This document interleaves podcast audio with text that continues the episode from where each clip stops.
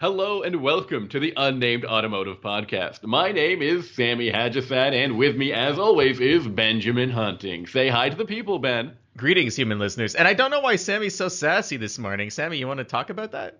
I'm not sassy at all. I just, I really liked saying your name this, this morning. Ben Jammin Hunting. You're always jamming. Let's move on. Okay. Uh, if this is the first time you've heard our podcast, I'm sorry about that really clunky introduction. Uh, ben and I are a pair of automotive journalists. I work at autoguide.com, and you can find my contact there and uh, on our YouTube page. And you can also see Ben's stuff at autoguide.com, but he has a far wider reach of publications, including uh, driving.ca, Hagerty, Driving Line, uh, Auto Trader, uh, New York Daily News. Okay, I think I've got enough. Is that enough? It's always enough, Sammy. Okay, if you had those publications on your bingo card, congratulations, you've won already. You don't need to listen to the, less, to the rest of the podcast. I, unless you want to claim your, your, your prize, which involves a skill testing question that you'll At never be end- able to answer. at the end of the podcast. Um, this week, we're going to be talking about some rarities in the automotive industry. Body on frame SUVs. Isn't that cool? It's kind of cool. I, do you think they're rarities, Sammy? I mean, do you think they're, they're rarities in the sense that they don't sell a lot of them, or they're rarities in the sense that there aren't many models to buy? I think it's the latter. I think SUVs are still quite popular, um, but many SUVs are going to the um, unibody platform as, for, as, as opposed to what we have, which is the Ford Expedition and Lincoln Navigator, two very closely related vehicles, which are body on frame. They're kind of based on uh, truck platform, like real pickup truck platforms. Head to head at last. And you know what's interesting though is while these vehicles are body on frame designs, they're not direct ports from the pickup trucks like the, you would see at General Motors, for example. If, you look at like the Tahoe, the Yukon, the Escalade, that trio, underneath they have very similar uh, platforms, very similar chassis. It has the live rear axle out back. But Ford and Lincoln did not do that, Sammy. They chose a different path, and they chose that different path quite a long time ago. Isn't that right? Uh, you're gonna have to explain this a little bit more. I didn't realize the history of the expedition goes back so far. Well, it's, Uh, uh, it's when did the expedition come out? 2003, right around there, I think. That might have been the Uh, first year. The first generation expedition, according to my sources at Wikipedia, 19, 1997. 1997. Okay, well, uh, I don't know why I picked 2003. Maybe it's just a fun fun year for me. But uh, That was the second generation model. okay, so they, they these vehicles they have an independent rear suspension. And that's something unusual in, or at least at the time, it was very unusual for the um, full-size SUV segment, or any SUVs really, because uh, most of them just relied on the the straight axle and, and called it a day. And GM is still doing that. And this is not to disparage Shadow Motors because they do a pretty good job with those vehicles. They're very comfortable and they drive as well as could be expected for a vehicle of that size. But in the Navigator and the Ford, you're getting something different. What do you think the advantage? Sorry, I, I know there's plenty of advantages to using independent rear suspension as opposed to the uh, it's a like a live rear axle in a pickup truck. But why would we want that specifically in a in an SUV like this as opposed to? The? I mean, do we need that additional, um, like benefits of? I mean, these are trucks. These are big SUVs. Do they need to be smooth riding or or sporty driving vehicles? No, they just need to to get down the highway with with ease, right? Well, I mean, you have to look at the mission statements of these vehicles. They're not like pickups because pickups are empty in the back. I mean, what's riding over that live axle is uh, usually air, but sometimes firewood or an ATV or something. It's not a person. Um, if you're a, primarily a passenger-focused vehicle, you want the additional comfort of a of a independent rear suspension, and you want to be able to. It, it can also reduce noise inside the uh, vehicle itself because there's not as much banging and booming. Um, you can control axle movements better. Hmm. Eh, it's just a, in general. It's also a, you know a more we say oh you don't want it to be a super handler car corner carving type of vehicle, but at the same time you've got a lot of weight there, and Right. we, we, we want to be be able to. right? What's that? It's got to be like properly managed. Yeah, it's it's an easier way to do that. The, the dis, there are disadvantages too. I mean, from a towing perspective, typically you can't tow as much with an independent rear suspension as you could with a stick axle. Uh, the other thing is it takes up a lot of room underneath the vehicle. So this isn't something that's typically a problem on a large vehicle like the Expedition, but on smaller SUVs, y- you might have a taller load floor in the back because you have to package the independent rear suspension somewhere. And in a car, it's not a big deal because that's the trunk, so you you don't notice it. But if you're in a vehicle that has seats back there, well, all of a sudden you're cramming seats and cargo space and suspension into the same general area, and that can be a bit of a hassle from a Okay, design so- perspective. So I know we're clearly saying that the Expedition is not a truck, but I'm going to be blunt. I used it like a pickup truck. I used primarily to help a friend um, move. We and I found it to be very helpful in that case. But you are right; it did have a higher load floor um, than I was expecting. I couldn't get a, a, a cargo van like a Sprinter or a or a Transit, and the best I could use was this Navi- uh, sorry this Expedition, and it was an Expedition Max. yeah, so that's the extended wheelbase. I also want to point out the reason I said 2003 uh, is because that's the year it actually got an independent rear suspension. Eh, The, the the first generation still had the live axle. Oh, okay. I thought I read that it it, it had that suspension as well. No. Okay. Um, yeah, you're right. Sorry, in the rear. Okay. Um, so let me talk to you about this Expedition Max. It had 121 cubic feet of storage area behind the first row, and we put it to good use. We put a couple of glass tables back there, a, fair, uh, a pair of couches, uh, actually a, a futon and a couch. Um, and this truck handled it with ease. It was actually quite comfortable to do that because, you know, when you're moving with a pickup truck and you've got like couches or glass tables, you've got to secure them to make sure that they don't slide around, they don't um, fall off the the out of the bed, and you don't have to do that when you've got a truck. You can just slide everything back there, and there there's um, it it just seems to not slide around. It's easier that way. Well, it, it has a roof, right? It's not It going to fly out the top. I mean, exactly. Unless you're Uh, driving the en- the uh, what was it, the Envoy XL or the I can't remember the name of it. Oh, yeah, they made that convertible yeah. version of the. So it was so way back when. Uh, my father has a couple Studebaker Wagonaires, and there were these wagons in the '60s that had a sliding steel roof, so you could open them up and use them like a pickup if you wanted to. And then like 40 years later, G- GM was like, "Hey, that would be a great idea." I believe it was the Envoy, and uh, I can't remember the model name, but they made a version of the Envoy with a sliding sliding steel roof. I think I've seen two in my entire life. Uh, they were extremely rare. Um, but uh, yeah, it's an idea that never really caught on. Uh, the, the, my favorite part of the advertising for the Studebaker one was they had these. You know, it was back in the day when they did those hand painted um, advertisements where like they'd show the car doing what they thought you would do with it. Yeah. And in the for the Wagonaire, they had people standing up in the back of the uh, cargo area with the roof open. They were fishing like in a river. that's like that's a very specific demographic. That is it. Well, yeah, of course. Um, I didn't do any fishing. I did mostly moving, and uh, I went driving around as well um, around town on the highway. And it's a very comfortable vehicle. It's not. Um, it wasn't particularly fast. I mean, this is a 5,700 pound vehicle um, with a 400 horsepower EcoBoost V6. It has 480 pound feet of torque. So you're saying, And- whoa, it's for almost 500 pound feet of torque, and you didn't think it was fast? No, it was so far from fast. Very, and what what trim level slow. were you driving? Was it like a luxury version or? Yeah, the top of the line platinum model. This is a vehicle that's co- that costs eighty four thousand dollars in the U.S. Uh, and ninety thousand in Canada. Okay. Uh, it was also equipped with the the heavy duty uh, trailer tow package. Um, so, in the best case scenario, you'd be able to tow about nine thousand pounds in Expedition Max, which is slightly less than you would in the regular non Max Expedition. And that's because it has uh, the, the gross vehicle weight rating doesn't change, right? But the the vehicle itself is heavier because it's longer and has more. Uh, just it just has more mass, so you have to subtract from the tow rating. Um, this EcoBoost, this Eco, I said EcoBoost, EcoBoost V6 is mated to a 10-speed automatic transmission, similar to what we have seen in. In fact, the powertrain is very similar to what you've seen in the F-150s. By similar, you mean identical, right? Like it's not. I'm not sure the I don't I'm not sure the um the 3.5 liter has been bumped up to 400 horsepower yet in the F150. I think it has more torque though. I'm not so I'm not so confident in those numbers, but um and the transmission was okay. I didn't find too much wrong with that. To me, the interior did not scream eighty-five thousand dollars or ninety thousand dollars in in Canada. Um, it's lacking some really, really fancy uh, appointments. That that was my biggest disappointment with the with the vehicle. well, like what's it missing in your opinion? I don't know. Just there was nothing special at that price range that stood out. Nothing screamed like I'm I'm so expensive. And when you're spending that much money, I'm not. I, I think in some way or another you want to be reminded of the. I don't want to call it an investment, but the the purchase you've made um, inside and outside the, the vehicle. And I don't think it's. I don't think it's it's really I just doesn't. I don't think it has the the statement. of- What is it? What is the starting price of the Expedition?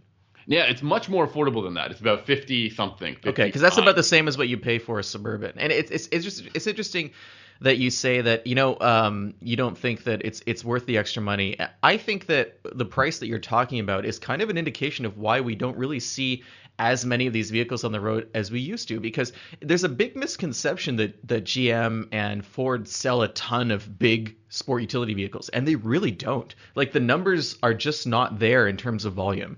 Well, I mean that makes sense. I mean, I think people are They're finding so expensive. They're expensive, but people are finding much of what is offered in these big SUVs in something that is more affordable, better on gas, and even smaller. Um, you can get three rows of store of space in in crossovers. You can get much more fuel efficiency in in some of these crossovers. You get, in a minivan, you're going to get 40 more cubic feet of cargo space. I mean, you said like 101, and that sounds no, that, impressive. I, I, in in in the in the normal expedition it's 104, and the expedition max 121 cargo. 121, and you could probably get what 130, 140 in a minivan.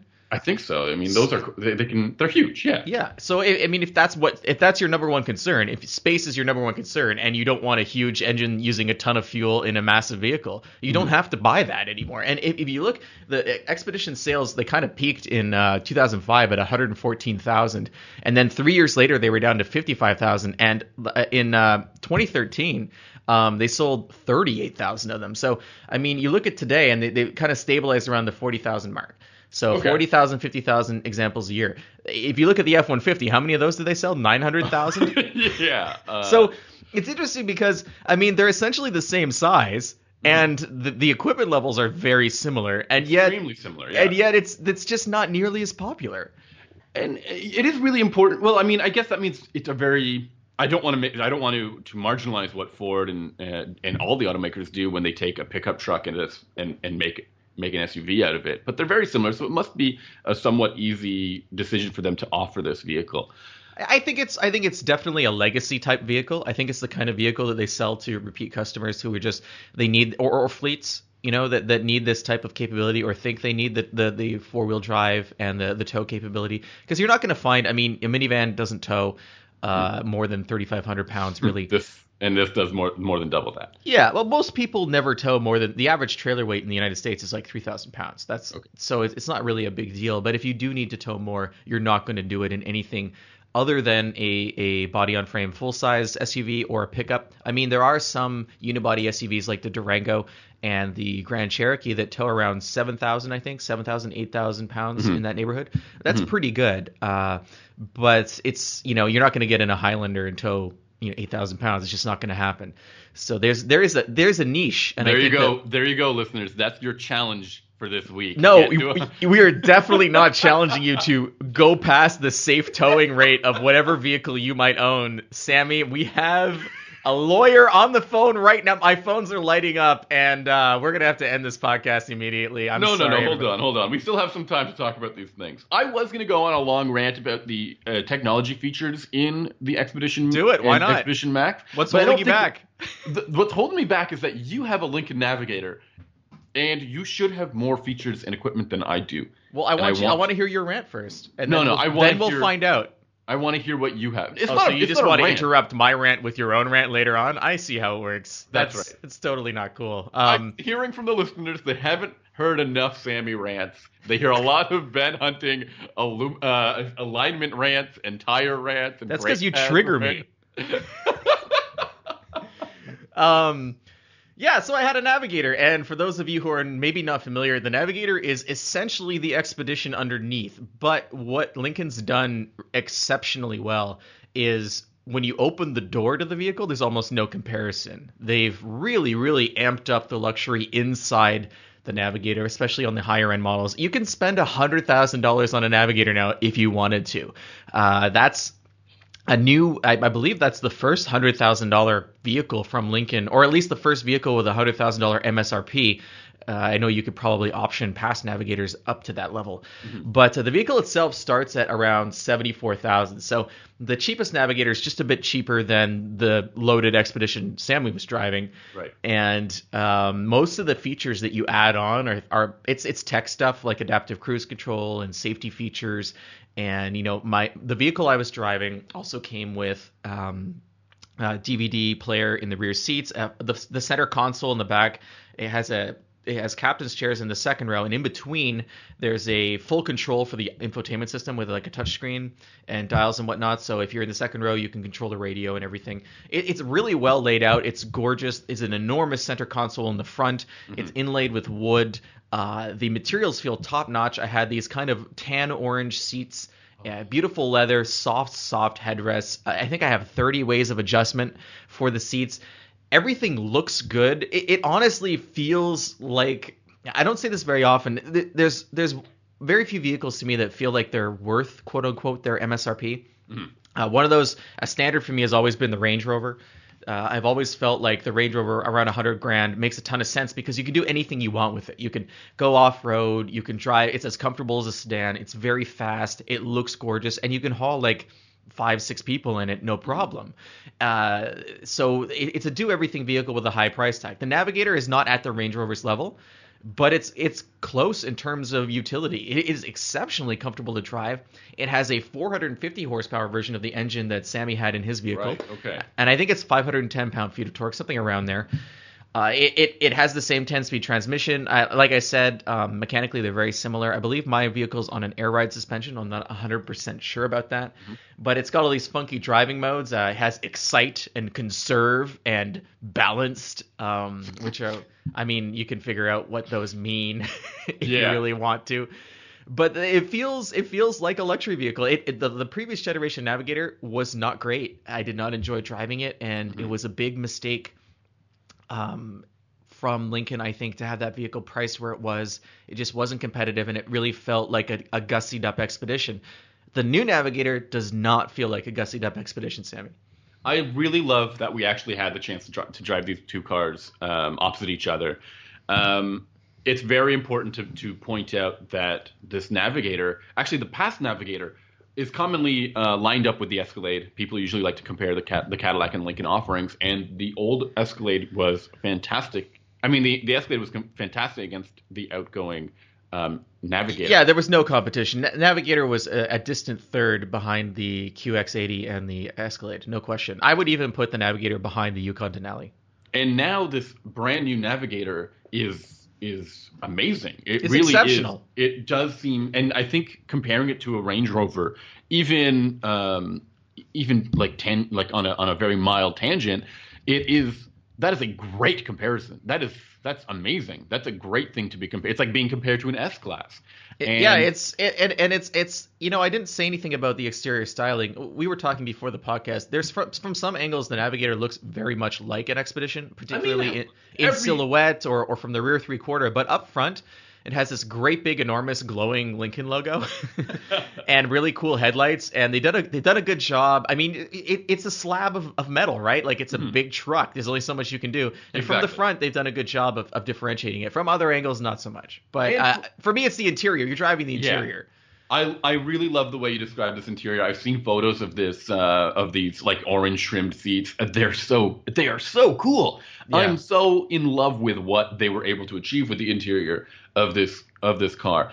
Where you're gonna find, I think, the most difference um, are on some very weird parts of these cars. You mentioned the drive modes. You have three drive modes. I have more than three. Those are the ones I can remember because there's there's uh those are all like you know it basically boils down to sport and normal and eco right Right. and then there's there's like an off road mode sort of I think it's called deep conditions which is I mean my nominee for drive mode of the year right there Deep conditions. deep conditions. Yeah, that's your life story. Um, and there's also a four x four auto or a four x four lock, something like that. There's, Okay. there's there's various off-road style ones.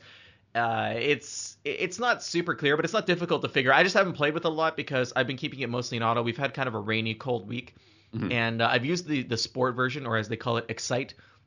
Quite a bit. Uh, I'm going to be using the conserved versions today because I have a, a long road trip. I, I, I blew up the transmission on my Datsun a couple weeks ago, as we were talking about, and I bought a new one about two hours out, outside of town, so I got to go pick it up. Another great thing you can do with the Navigator is just load a transmission in the back like it ain't no thing because it ain't no thing. It, has got the same cargo space pretty much as Sammy's Expedition. Uh, so you, you, did have the the long wheelbase one, the I think the Navigator L. I don't remember. No, I don't think so. I have the regular wheelbase, okay. so I'm missing well, like 10 cubic feet. I think 20 cubic yeah. feet. And like 10 inches of overall length. Uh, yeah, I, I, think that I think it looks way better in the short wheelbase. I agree version. with you. I definitely agree with you. Um, the expedition I had had, um, what what is it called? It's called terrain management. It's okay. The same fee- the same system, or at least adapted from the Ford Raptor, and it has um, a dial that allows you to check to, to select your drive mode. It also has four different um, um, all-wheel drive settings. So you have two-wheel uh, drive, you have four high, you have four sorry, you have four automatic and four low, and a locking um, and a locker. Um, and you've got all of these drive modes. You've got let me try to remember them all here. Seven drive modes. It has normal, eco, sport. It has tow haul, gravel slash snow, mud ruts, and sand. Mud ruts. Mud slash ruts. Mud ruts, deep conditions. Um, and that's a lot of that's a lot of um, it's a lot to choose from. Remember when we were complaining about how many drive modes a, a, BMW M5 has? I think Lincoln was, I mean Ford was like, oh yeah, we can do that. Well, no one takes these vehicles off road. I mean, very few people. They're, they're so unwieldy on a trail. We've talked about this in the past, but everyone imagines that to, to go off road, you need to have like a big vehicle that just oh bludgeons God, it just don't. bludgeons the terrain into submission. The reality is trails are usually pretty tight, and yeah, the shorter you get so claustrophobic. Yeah, the shorter the wheelbase, the easier time you're going to have getting around obstacles or tight corners. I mean, it, it, there is it, big trucks often just have to back up because they can't get around. A, there's a rocky outcropping or something, and you're just the wheelbase is too long. You're mm. gonna pin that truck right, right up against it and not be able to get around. That's why Jeeps and first generation Broncos are so popular because they've got that short little wheelbase. Yeah, they can pretty much go anywhere. Suzuki Samurai, same kind of deal. I mean, it, it boils down to you know like what kind of off roading you want to do. If you want to drive around on dunes and stuff and there's no obstacles, then yeah, I mean it's fine. Or a beach or something, you'll you'll have a good time. But uh, if you're into trail trail driving, it can be a different story. I th- I, tr- I truly believe that the expedition is a is an, is supposed to be a tr- a towing sort of vehicle, a tow haul sort of vehicle. But as you mentioned, other the, the average towing weight is like three three thousand pounds, and there are some crossovers that can manage that uh, double that as well. So I'm trying to figure out where the expedition really holds its value. All well, like features... what we said. I mean, I don't think value is. I don't think it's really a value proposition. I think it's a niche proposition for people who uh, they need to. They feel like they need that kind of cargo space that's mm-hmm. covered. Mm-hmm. They don't want to have a pickup truck, but they need to tow a lot. And I think that's like a, a, an intersection of of customers that's very rare. I, and I also think fleets buy a lot of these because you can uh, in a two wheel drive version. I mean, it's a great airport shuttle. Yeah. Uh, and I guess if you're saying that these are for people who wanted to use it as a as a cargo vehicle, a storage, a store, a covered storage vehicle, um, hey man, I use it just like that. But many of the features that you mentioned were in your um, Navigator, the adaptive cruise control with stop and go, the blind spot um, monitoring information, um, dual um, screens in the in the second row for the, you, for yeah. entertainment system. I had that. Did you have uh, the controller in the center console as well? I don't. I don't think I did. I, I believe I didn't have um, a controller. I had a remote. A remote's kind of like a controller, I guess. It was not whatever fancy remote thing, like, controller. I, it was not a touchscreen item that you had. I I had this like park assist feature that always wanted me to uh, wanted to parallel and perpendicular park the car for me. Yeah, I don't I don't use park assist. Like, please stop. I find it doesn't work very well at identifying available parking spaces. That's my mm-hmm. biggest issue with it. You could be beside a huge gap and you turn it on and and you're supposed to so you push the button. If anyone's never used these systems, there's like a button on the console or the or the dash. You turn it on and then you use the turn signal to tell it which side uh, you want the radar to look for a gap in in traffic, eh, or not traffic but parked cars It'll find the gap and then it'll it'll instruct you as to put it in reverse, put it in drive, put it in reverse, and it handles the steering. Uh, you have to keep your foot on the brake because it doesn't. I mean, it'll apply the throttle, but you need to to slow it down. Usually, some of them will auto stop as well, but it, it just can't find a gap. Like that's the biggest issue for me, and I can find the gap. My favorite one was a couple years ago when the XC90 came out. Uh, I was parking in front of my house, and I, I wanted to try the system for the first time and it was the parallel parking system and Right. there was a huge gap like it wasn't it wasn't difficult. So it's it's parking parking parking and then it goes up on the sidewalk uh, with the rear wheel the right rear wheel and it spins the the front wheels around locks them straight and then on the screen it goes parking accomplished. And we were like half on the road half off and it was just hilarious. Like it was so confident i guess is what what, what struck me about it. Um, it is really interesting those features. Uh, I mean, some like I'm trying to figure out how how what the success rate is on them because yes, I've used a couple when they were not right. Um, and I think the bigger the vehicle, like if it's a three row vehicle, I think the, the the less likely it is to get it right every single time. But I've seen it with like a Ford Edge, which is a smaller crossover, and it's been much more successful for me in that. Um, there were there was one weird issue that occurred with the Expedition. Uh, it has power running boards. Power. How do you how do you describe them? These running boards exactly boards. what you just said power running boards. what word are you searching for well, they, they deploy from the from from the vehicle so that you can step into the car. And Yes. um, I had gotten into the car, and my other half was waiting on the passenger side, and she had opened the door, and she's like, "I can't get in," and I'm like, "What do you mean you can't get in?" She's like, "The step, the side step didn't come out." I'm like, "What?"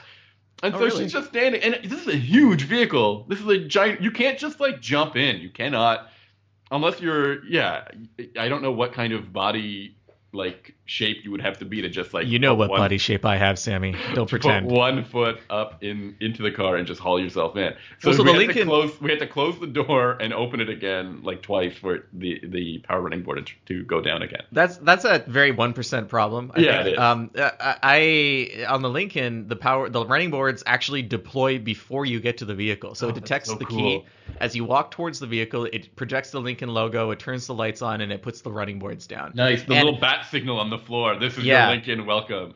And uh, I typically don't like running boards that deploy like that because they hit me in the leg or they're not at the right height. But the What Lincoln ones springing up on the car. Boo! Don't judge me, man. And the, the, the yeah, these ones were actually at a good height, and it was totally comfortable, and I had no issues. So I was a little surprised by that. Um, but I, I can tell you a funny story about power running boards if you have the time, Sammy. Do you have I the time? I let me check my schedule. Uh, just this one thing that I'm doing right now called uh, podcast, but I think we can we can squeeze in your story. So I can't remember if we mentioned this when I was talking about driving the Silverado up north. But uh, at the end of the day, so I was driving. Uh, I think it was the High Country model, and it had the retractable running boards.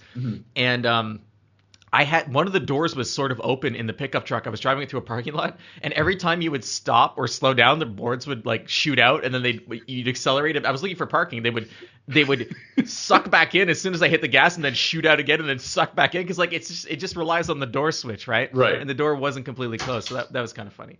That that is uh, that that's really interesting. I wanted to talk to you about this transmission. Did you were you confident with this transmission? Did you like the way this thing changed gears every time? So when you're driving, I had no problems, Mm-hmm. but I did have an issue when I was moving from reverse to drive. It does not happen instantaneously. So the, the I don't know if it's like this in the Expedition, Sammy, but on the Navigator it has buttons like little piano keys Right. on, underneath the dashboard at park, reverse, neutral, drive. So when I was backing out of a parking spot, I would be in reverse. Then I would hit drive, and there was a second and a half to two seconds where nothing would happen, and it would feel like the drivetrain was fluttering, and that was a little frustrating because sometimes I would be backing out into traffic, and I needed to get out of there, and there was vehicles that were coming towards me, and I could not move as fast as I wanted to. It, it never felt dangerous, but I could never predict when it was going to do its little shuffle shift thing, and when it was going to actually be able to get me in gear. Did that ever happen to you in the expedition? No, but I think your push button uh, gear selector has something to do with it, and I've noticed this with past um, Lincolns in particular. I think when you go from D to R, it like goes through each gear in between. I think that's like there's like probably neutral there, right? And it seems like it's doing it very cautiously and carefully and selectively. While the expedition I had had that rotary uh, gear selector, kind of like um, an FCA product, and Okay. I would just go from uh, D and just turn it all the way to R, and then it it reacted. So I it's so think- weird because it's the same transmission. So why is it different? You know, like maybe maybe it's just a calibration thing on the vehicle I was driving. Who knows? It wasn't a huge deal, but it was something that happened often enough for me to notice. Okay, so your vehicle probably had paddle shifters, right? Uh, I don't think so. No. Okay, so my car did not have um, paddle shifters. Instead, two ginormous buttons beneath the uh, gear selector, this rotary knob that said plus and minus, and that's how you would change change gears if you wanted to. I found that to be really weird. I mean, it's something I haven't really seen. It, it was very truck-like, but Yeah. Well, it's just for towing, right? Yes. It's not. I mean, you wouldn't use it for anything else. That's right. And I found that to be very like uh, I, I I would call it cumbersome. It seems out of the way, but then again, at the same in the same token, it's probably for very limited use case scenarios. I'm looking at pictures right now of this steering wheel and dashboard area because I can't recall having seen any, either of those. But oh, I think I might see them because I, I didn't recall seeing those buttons and I didn't recall having paddle shifters, and I, I can't. I, no, I don't see them. So I, I guess maybe the Lincoln just doesn't have that. There's no tow haul mode for the transmission either that I'm aware of. Oh, Uh, so it. I don't know if Lincoln realized, or maybe they think that their owners don't tow as often, so it's not a big deal. But that's really a shame. I think that would be a perfect uh, a perfect vehicle for people. It's possible that there is one that you have to access via a menu system. right. Uh, so there, that that's always out there. And how do you feel about the new infotainment system? This is um, Sync three, and it's available on. It's very similar in both cars, right? It's fine. It's Mm-hmm. not the best looking, but it's functional. I only had a couple issues where it wouldn't um, link to my phone, and I had to reboot the car, so Okay. to speak, by turning it on and off. But other than that, uh, no real issues with it. I kind of um, I hate saying this because I think it's a it's a very controversial opinion. I like the old MyFord Touch layout of the four corners that are always always present and really That was- that um, was out of the way. They this one it has a lower bar that's very similar to like a Uconnect, a navigation bar on the lower screen that will hide when you're in the navigation um, screen or the map screen, and you would have to press this like control button and bring them back up again. I didn't like that two button or that two button press just to change. Well, if uh, you're in the navigate. navigation, if you're in the navigation screen, I noticed what you're saying too, and I was like, where did the bar go? If the top left has a home icon, Mm-hmm. and you can, if you push that, it'll put you back on the home page, and which still shows you navigation, but in a smaller window, and then you get the bar back. Right. But it's not, it's not obvious. So it's it's it, that's maybe the only clunky part of the system. I I found it to be fairly good at uh, everything I needed it to do. Oh, but you're reminding me of something else about the infotainment.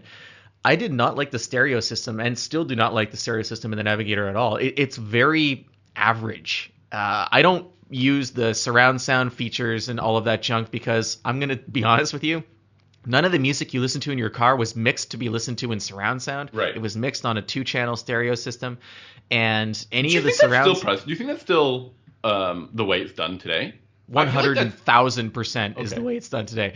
Uh, because we, human beings have two ears, and you you're not sitting in the middle of whatever fake band you're listening to. You know, it's not that's not how mixdowns work. But in any case, uh, when when you use the EQ system uh, to make it sound like a surround sound, that's all it is. It's an EQ that's messing around with the frequencies to to give you the illusion of that. So once you turn that off and you're just listening to it straight, the the link is not that impressive. I, I want to listen to how the band wanted me to hear it and how the, the mixing engineer wanted me to hear it, not how someone who created a car stereo algorithm wants me to hear it. Right. Um, I didn't have any issues with my sound system. I don't think I had the upgrade. I don't think it has an upgrade audio system, or at least to the same level as um, the the Navigator had. Well, I would I would be shocked if the one I had was considered an upgraded system. I mean, it was just not impressive. It was completely fine, and it never really even turning it up. It didn't really give me any punch. It was just, you know, a hundred thousand dollars. I am expecting more, I guess, and you can get more from from competitors. Uh, so if, there, if there's one weakness to the feature set of the Navigator, that would be it. I think. I think you're you're definitely right. I mean, the Range Rover that you mentioned earlier had this like really intense um, sound system. I think it's called the Meridian sound system or something like that, if I'm if I'm remembering correctly. And it has like 30 speakers. It's like it's got it's got noise coming at you from all directions and or Noise, all- just noise, just screams of the damned. But let's talk about noise. Did did you notice any wind noise or tire noise um, in your in your vehicle or squeak Not or wind- like rattles and, and squeaks? So no wind noise and no tire noise that I noticed, but what I did notice was a clunking at the rear occasionally when I would accelerate. I think it's because I had the third row folded flat, Yep. and I think it's moving around. And that's not unique to the Navigator. That's something you'll find in a number of SUVs with the second row folded. it's annoying. I wish someone would come up with a way to lock things down back there so that I would not have to deal with the clunk because it makes me think that some like I, my groceries have come on out of their bags or Yeah, something's like a fallen rogue under apple, like Yeah, around. rogue apple. I mean, and there's nothing worse than a rogue apple sliding around and making but- clunking noises in the car. The wrong Just dis- fruit that. distracting me from the task at hand, which is not fruit at the time. Um, So- Sorry, you say you, you drove mostly with the second row or third row full? Third row folded Okay. down. I also drove with the with the third row folded down for the majority of my my time in the vehicle. I didn't notice any clunking, but I definitely noticed wind noise and some some squeaking or vibration from the front A pillars. Um, and I was really unhappy with with that element. It was constant almost, and uh, and really hard to ignore. And some, several passengers actually noticed it as well, saying, "There's quite a lot of noise happening over here. Are, are you like comfortable with it? Like what's going on?" I Um, think it's you know the Lincoln most likely has better sound deadening. I think you're right. 100 like 100% right. There's no we're not going to argue over this. I didn't think we would, but Oh, okay, thank you for clarifying. I'm I was worried that you thought we you really, you really nipped that in the bud. um, okay, so what I would say is um, I wouldn't wholly recommend the Expedition Max unless you're in that that right um, demographic for it. Instead, I would probably recommend somebody take a look at the even the base Navigator um, and, and consider that, which will make them feel like they've they've spent the money in the right place uh, and are are picking up something that is special and um, and comfortable to drive. Well, here, here's a here's kind of a curveball for you. That's Uh-oh. not really a curveball. What about the Suburban or the Nissan Pathfinder? Or sorry, the Armada. I'm sorry. Okay, I think Did I just say I'm sorry like three times in two seconds? Yeah, that this was is the most Canadian, Canadian. podcast. I'm sorry you have to you have to apologize for that. Um, uh, Yukon XL and uh, Pathfinder Armada, I feel, are not up to. They don't feel very modern in the way that the Navigator and even this Expedition. I will. I don't want to. I don't want to discredit this new Expedition. The Expedition is quite good. It was very modern feeling in many ways. It had all the technology and features you expect in a car, in, that's a 2019 model year. But I feel like the Exped- the sorry, the Armada and um, Yukon XL are are missing some of those features and uh, and will feel left out in comparison. Okay, well that's that's that's interesting. Uh, Do you- what do you think?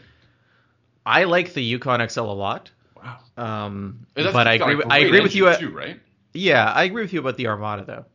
And I will admit the the if we're going to talk about the QX80 and Well, that's that's not expedition territory. I don't think. No. I think that I don't think that's fair. I don't know. I don't know why I'm I'm cool with like uh, Yukon Denali is even kind of outside expedition territory. Right. I wanted to, to talk about the QX80 and the Navigator. The QX80 has one very strong um, advantage. It's extremely affordable for the car that it is. It is a little bit cheaper than a Navigator. I think it actually starts somewhere in the 60s, um, and that's that's a pretty big deal. I think.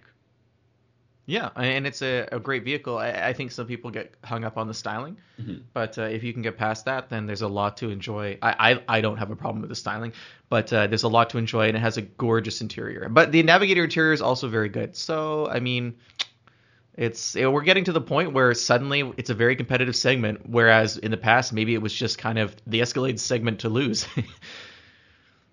Um, yeah, yeah, absolutely. I feel like they they had maybe they had pushed the the brand the the the segment so far that now they couldn't keep up. They can't keep up as everyone else just leapfrogged them. Does that make sense? I don't think I don't think anyone's leapfrogged the Escalade. I think it's still very good. Uh, I just think that now you have choices, uh, whereas before you had the Escalade was so clearly at the top, and then you had if you couldn't afford the Escalade, here's what else you could buy.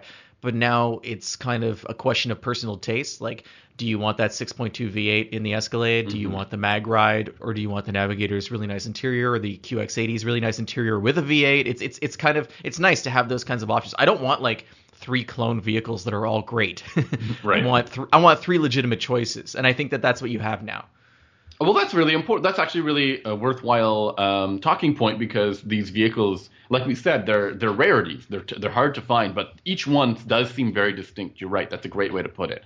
Um, and it would be great to see all segments being like that um, in many ways. I find that that's not that's not the case across the board, right?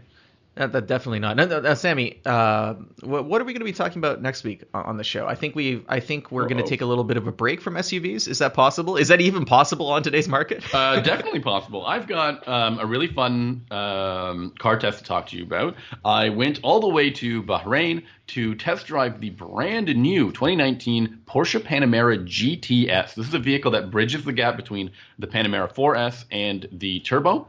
And um, I also got to drive it on on an F1 circuit, which is pretty. That's a that's a bucket list item for me. I've done that. Um, what about that, you? What are you driving? Well, I, I, teased it last week where I said that this week we'd be talking about the 2019 Miata. Oh right. And, and uh, we're actually gonna we're gonna talk about it next week because we were so excited to do the Navigator Expedition comparison episode. So uh, 2019 Miata, it's gonna be exciting. I'm also going to Mexico to uh, attend the Day of the Dead driving a dead car, the 2019 Volkswagen Beetle. It is the last year for the Beetle. They're making a final edition, and it's going to be a dead car on Day of the Dead, and that's going to be fun. Uh, I'm also doing uh, a little bit of a fun event. I'll be attending SEMA for the first time in my career, and uh, we'll also take a couple of Jeeps and Rams out into the desert, a place called the Valley of Fire. Which yeah, I've actually dangerous. I've been to the Valley of Fire. I uh, I guess it was two or three years ago. I drove the Power Wagon there, Wicked. and it's fun. There's a lot of cool trails out there, a lot of sand. Um, you're gonna get a sunburn and you're gonna have a good time, I think. Uh, but that's it. We got a next. The next couple of weeks are gonna be great. We got a lot of a lot of cool cars that we're driving, and we hope that you'll come back and join us. If you want to hear past adventures, you can do that too. You can go to unnamedautomotivepodcast.com and everything. Every episode, I think we're up to close to 100 episodes now. That milestone is approaching and you can listen to them all there, or you can just go to iTunes, Google Play Music, Spotify, Shoutcast, all sorts of uh, podcast clients have us listed. If you do listen to us there, give us a rating, leave some comments. It helps a lot. It raises our profile and increases our audience. And uh, Sammy, if people wanted to um, get a hold of us and uh, talk to us about, you know, maybe they have questions, maybe they have comments about what we're talking about, uh, how would they do that? Well, first of all, we do have a contact form on our website, unnamedautomotivepodcast.com. You can also follow us on Facebook. Just look for Unnamed Automotive Podcast there, and you can send us a message or leave us a post. You can see photos of uh, uh, the vehicles we've tested recently. Um, if you want to get a little bit more personal, you can reach out to me or Ben on social media. I'm um, pretty available on Twitter. You can find me at Sammy underscore ha, um, like you're laughing. And you can find Ben on Instagram. He's at Hunting Benjamin. And uh, I just want to uh, shout out to JJ for getting in touch with us last week and uh, t- telling us how much they enjoyed the episode we did about the BRZ tS. He's a BRZ tS owner, mm-hmm. and he was very happy to hear the love that we had for that car. So thanks, JJ, for getting in touch with us. We appreciate you listening. And we always love hearing from our listeners, especially as I bumble my way through another truck themed version of the podcast. I will. I'm going to be Sammy, honest. you must. You must. Your confidence about trucks. It just must be skyrocketing I, now because. He, I want to tell you the truth. Whenever we do these podcasts or any stories on trucks, I really get. Um, uh, I want to say flustered. I get a little overwhelmed because there are so many different um, important categories to hit or things to talk about when it comes to trucks, be it tow ratings or or gross vehicle weight ratings or axle ratios, which we didn't even talk about in this podcast. Um, and and yet and yet somehow the earth kept turning. And i always get i, I want to make sure i hit the right things and i feel always overwhelmed when it comes to these things. But then again these are these are uh, suvs more than than pickup trucks and maybe that helps um, smooth things over for me. So uh, so send send your words of confidence to sammy Tell him he's doing a good job with trucks and he doesn't have to worry and he needs to get out of his own head a little bit and just enjoy just enjoy the truck lifestyle. I'd, I'd fully embraced him. I'd appreciate that. And you know what? You can probably do that for Ben too. no, I, am I'm, I'm on cruise control. Don't worry about it. Oh. Uh, so thank you for everyone for listening, and we will talk to you next week. Sounds good. Bye.